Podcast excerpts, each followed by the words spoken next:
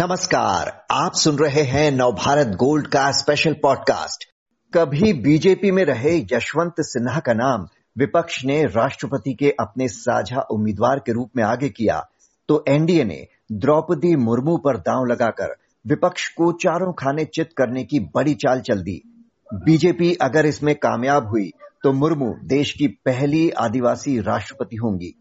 तो कितना असरदार है बीजेपी का ये दांव और क्या विपक्ष ने एक बार फिर चूक कर दी? यही जानने के लिए बात करते हैं वरिष्ठ पत्रकार के विक्रम राव से, जो आज हमारे साथ हैं। आपका बहुत बहुत स्वागत है। कैसे देखते हैं आप बीजेपी के इस दांव को? क्या एक तीर से कई निशाने साध दिए हैं उसने? कल तक तो राष्ट्रपति चुनाव बड़ा कंटेस्ट लग रहा था। लग रहा था कि वाकई में लड़ेंगे सब लोग। और खासकर सीताराम येचुरी के बयान के बाद तो लग रहा था कि बिल्कुल तेवर लोगों के दिख रहे थे, भौवें खिंच गई थी।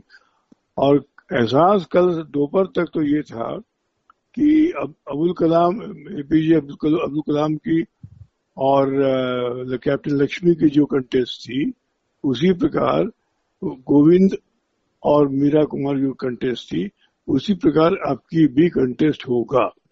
लेकिन आज सुबह से जो पासा पलटा है और बीजेपी ने जो चाल चली है लगता है अभी एक तरफा हो गया कंटेस्ट क्योंकि दो लोग बड़े क्रूशियल थे आवश्यक थे उड़ीसा के और बिहार के। हम्म। इन दोनों के बारे में सोचा जा रहा था कि लोग तटस्थ रहेंगे। लेकिन मुर्मू जो मंत्री रही है नवीन पटनायक की काबीना में उनका समर्थन उन्होंने दे दिया और इसी प्रकार नीतीश ने आज साफ़ साफ़ कह दिया कि वो सपोर्ट करेंगे आदिवासी को। तो इस प्रकार इन दोनों के पलट जाने से अब माजरा बदल गया है। और मुझे लगता है कि अब केवल कितने प्रतिशत वोट मिलते हैं और कौन कितने मार्जिन से जीतता है, ये मेरा मतलब मुर्मू जी से है कि कितने मार्जिन से जीतती है, ये गमनी विषय होगा, देखने लायक होगा ये। तो क्या विपक्ष ने एक बार फिर चूक कर दी कि वो बीजेपी को फंसाने वाला कोई नाम नहीं ढूंढ पाए? हाँ एक वाले में आपका प्रश्न सही है, मैं सहमत हूँ, इसलिए कि थोड़ा अगर होमवर्क करते ही लोग, शायद बीजेपी को कंटेस्ट दे सकते थे, परेशान कर सकते थे। लेकिन अब सीताराम येचुरी अब ममता बनर्जी साथ बैठ गए, दोनों शत्रु एक दूसरे के हैं तो विश्वसनीयता यूँ ही घट गई। और दूसरी बात जो उनका उम्मीदवार था, ये चौथी पसंद था ये।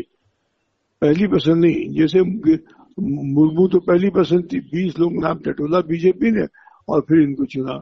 तो बीस के बाद पहले, पहली पसंद थी। और सिन्हा साहब तो चौथी पसंद थी। तो ये एक विश्वसनीयता का संकट पैदा हो गया और लोग कहने लगे, साहब, ये क्या ये घोड़ा नहीं तो टट्टू रेस हो गई है। तो इसकी वजह से पूरा माहौल तो बदल गया। लेकिन मुझे लगता है कि अब जीतने की संभावना नहीं लेकिन ये लोग कोशिश करेंगे कि अधिक से अधिक वोट मिले क्योंकि 2024 के लोकसभा चुनाव के लिए अभी शक्ति प्रदर्शन करना होगा। और राष्ट्रपति के चुनाव उसी लिहाज से उसी पृष्ठभूमि में महत्वपूर्ण हो जाता है कि गैर भाजपाई राज्यों में इनको कैसे वोट मिलते हैं कितने वोट मिलते हैं। इस संदर्भ में एक बात और कह दूँ। हम्म। आपकी काफ़ी आशा बन गई थी कि भाजपा को टक्कर देगी गैर भाजपा पार्टियाँ हम्म। और काफ़ी दांतों छने चबा देगी। इसलिए कि केरला में तमिलनाडु में दोनों जगह गैर भाजपा गैर भाजपा नहीं भाजपा की शत्रु पार्टी आ गई है। उधर वाईएसआर कांग्रेस का भी कुछ शक चल रहा था जैसे टीआरएस के तेलंगाना पार्टी में जमे हुए हैं चंद्रशेखर राव बिल्कुल भारतीय जनता पार्टी के खिलाफ वो डंडा लिए खड़े हुए हैं। तो ये इस लोगों के राज्यों के पृष्ठभूमि देखा जाए तो लग रहा था कि भारतीय जनता पार्टी को आगे चने चबवा देंगे। ये गैर भाजपा पार्टियाँ हम्म। लेकिन अब नीतीश और नवीन पटनायक के बदलने से और एक ऐसे उम्मीदवार खड़ा करने के जो चौथी पसंद भाई गोपाल कृष्ण गांधी ने गांधी ने काफ़ी टक्कर दिया था वेंकैया नायडू को पिछली बार वो हो सकते थे। या अगर शरद पवार होते तो मोबिलाइजेशन बहुत जोरों से होता वो भी बैठ गए। तो मेरे ख्याल से हारी भी बाजी लड़ रहे हैं गैर भाजपा पार्टियाँ। जी यानी आपका कहना है कि अगर फारूक अब्दुल्ला शरद पवार या गोपाल कृष्ण गांधी में से कोई एक नाम तय हो जाता तो शायद ये फाइट थोड़ी तगड़ी हो सकती थी लेकिन अब अब एक तरफा हो गई है। बिल्कुल बिल्कुल। और आपने जो 2024 की बात की तो बीजेपी का ये कदम क्या लोकसभा चुनाव में भी उसके फेवर में काम कर सकता है, क्योंकि पिछली बार दलित समुदाय से नाम आगे बढ़ाया और अब आदिवासी समुदाय से। यानी सामाजिक, जातिगत, राजनीतिक सभी समीकरण एक साथ साधने की कोशिश। देखिए, इस प्रश्न का जवाब मैं इससे दूँगा कि नरेंद्र मोदी को समझना होगा। उन्हीं को ही, हर गुजराती को। गुजराती चार कदम आगे, दो कदम पीछे हट जाता है तो भी दो कदम आगे रहता है। वही माओ माओ से डोंग वाली बात होती है तो हम्म। गुजराती इसी विश्वास करता है। पूरी तरह मत लड़ो आधा अधूरा लड़ो और अपने विरोधी को परास्त पस्त कर दो अगर परास्त न कर सको तो। तो ये जो भाजपा ने किया नरेंद्र मोदी ने खासकर किया है। अब आप गौर कीजिए इसमें हम्म। पिछली बार इन्होंने दलित को खड़ा किया। अब दलित से एक साथ मायावती और जितने दलित पार्टियाँ थी सब परेशान हो गई। रामनाथ कोविंद को वोट देना पड़ा और टूटल पैदा होगी आपकी इन्होंने न केवल महिला बल्कि एक आदिवासी।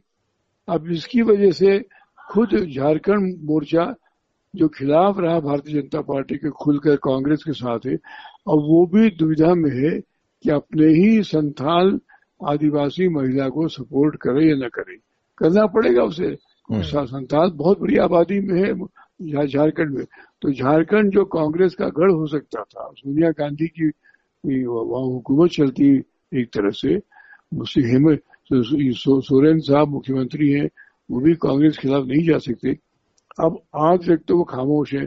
कल उनका ही बयान आ जाएगा, मुर्मू को सपोर्ट करते हुए। तो पूरे में देखिए समग्रता की दृष्टि से मुझे लगता है कि बहुत मोदी की इस चाल से अब ये लोग धराशायी तो नहीं लेकिन अगले बगले में झाँक रहे हैं और सोच रहे हैं कि एस्केप रूट क्या हो पलायन का रास्ता क्या हो। इसी कोशिश में है लोग। जी देश के सर्वोच्च पद पर पहली बार कोई आदिवासी पहुंचेगा। कितना महत्वपूर्ण मानते हैं आप एक आदिवासी महिला का राष्ट्रपति बनना। नहीं ये तो बहुत ज़रूरी है क्योंकि प्रतिभा पाटिल तो बनी चुकी थी पहली बार सोनिया गांधी लाई थी। हम्म। प्रतिभा पाटिल जमींदार थी सामंत थी अमीर पति की अमीर पत्नी थी वो, और पहले भी मिनिस्टर रह चुकी थी वो तो वो इतनी प्रभावशाली, इतनी दबंग नहीं रही जितनी जितनी हो सकती थी। लेकिन अब जो हुई है, ये इसके साथ कई प्लस फैक्टर्स है एक तो इनके खिलाफ कोई माइनस पॉइंट है ही नहीं। कोई भ्रष्टाचार का आरोप नहीं है। ये तो छह साल तक मंत्री रही उड़ीसा में गवर्नर रही पाँच साल तक। कई मौके थे जिसमें इन पे लग सकता था? नहीं हुआ।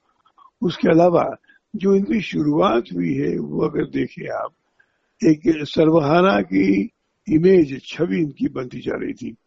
अब बताइए जिसका जवान पति, जिसके दो बेटे मर जाए, उसकी जवानी में ही एक इकलौती बेटी जिसकी शादी करनी हो इसको, ऐसे दुविधा पूर्वक जीवन शुरू किया जिस औरत ने।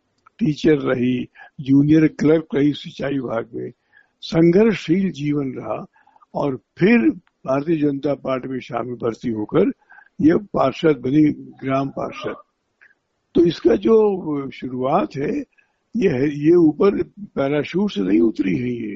जैसे होता रहा है कांग्रेस पार्टी, बाकी पार्टियों में। ये ज़मीन से उभर के आई है। इसीलिए इतना समर्थन तो मिलेगा ही और इसका बहुत बड़ा असर पड़ेगा आने वाले लोकसभा चुनाव में क्योंकि वहाँ फिर आदिवासी वोट कम से कम भारत में पंद्रह से बीस परसेंट करीब है। बिहार में है, राजस्थान में है, झारखंड में है, छत्तीसगढ़ में है। ये सब लोग अब सोचेंगे कि हम क्यों कांग्रेस का, क्यों गैर भाजपा आदि को वोट दें? जब एक उदाहरण पेश किया है प्रधानमंत्री नरेंद्र मोदी ने, हमदर्द है हमारा, वो वोट दे। और महिलाएँ जब महिलाओं का गौर कीजिएगा अभी जो पाँच विधानसभा चुनाव हुई है उसमें केवल महिला वोटों की वजह से भारतीय जनता पार्टी सफल हुई है। हम्म। खासकर मुस्लिम महिलाओं का। मुस्लिम महिलाएँ अपने पतियों के खिलाफ जाके पहली बार तो वोट दिया है कमल को। यही एक क्रांतिकारी परिवर्तन है भारतीय मतदाताओं के वो वोटिंग पैटर्न पे क्योंकि तीन तलाक वैसे इश्यूज़ थे। तो मुझे लगता है कि मुर्मू का भी महिला और आदिवासी होना कम से कम एक आठ से दस परसेंट फ़र्क तो ज़रूर करेगा अगले चुनाव में। और उसी से काफ़ी फ़र्क पड़ जाता है। आठ दस परसेंट दोबारा न्यारा हो जाता है। जी। तो ज़मीन से उठकर मुर्मू का देश की पहली महिला आदिवासी राज्यपाल और अब महिला आदिवासी राष्ट्रपति तक का सफ़र। बीजेपी ने एक बार फिर तगड़ा दांव चल दिया है, जिसका तोड़ तो फ़िलहाल विपक्ष के पास नहीं दिख रहा है। के विक्रम राव जी, आपका बहुत बहुत शुक्रिया।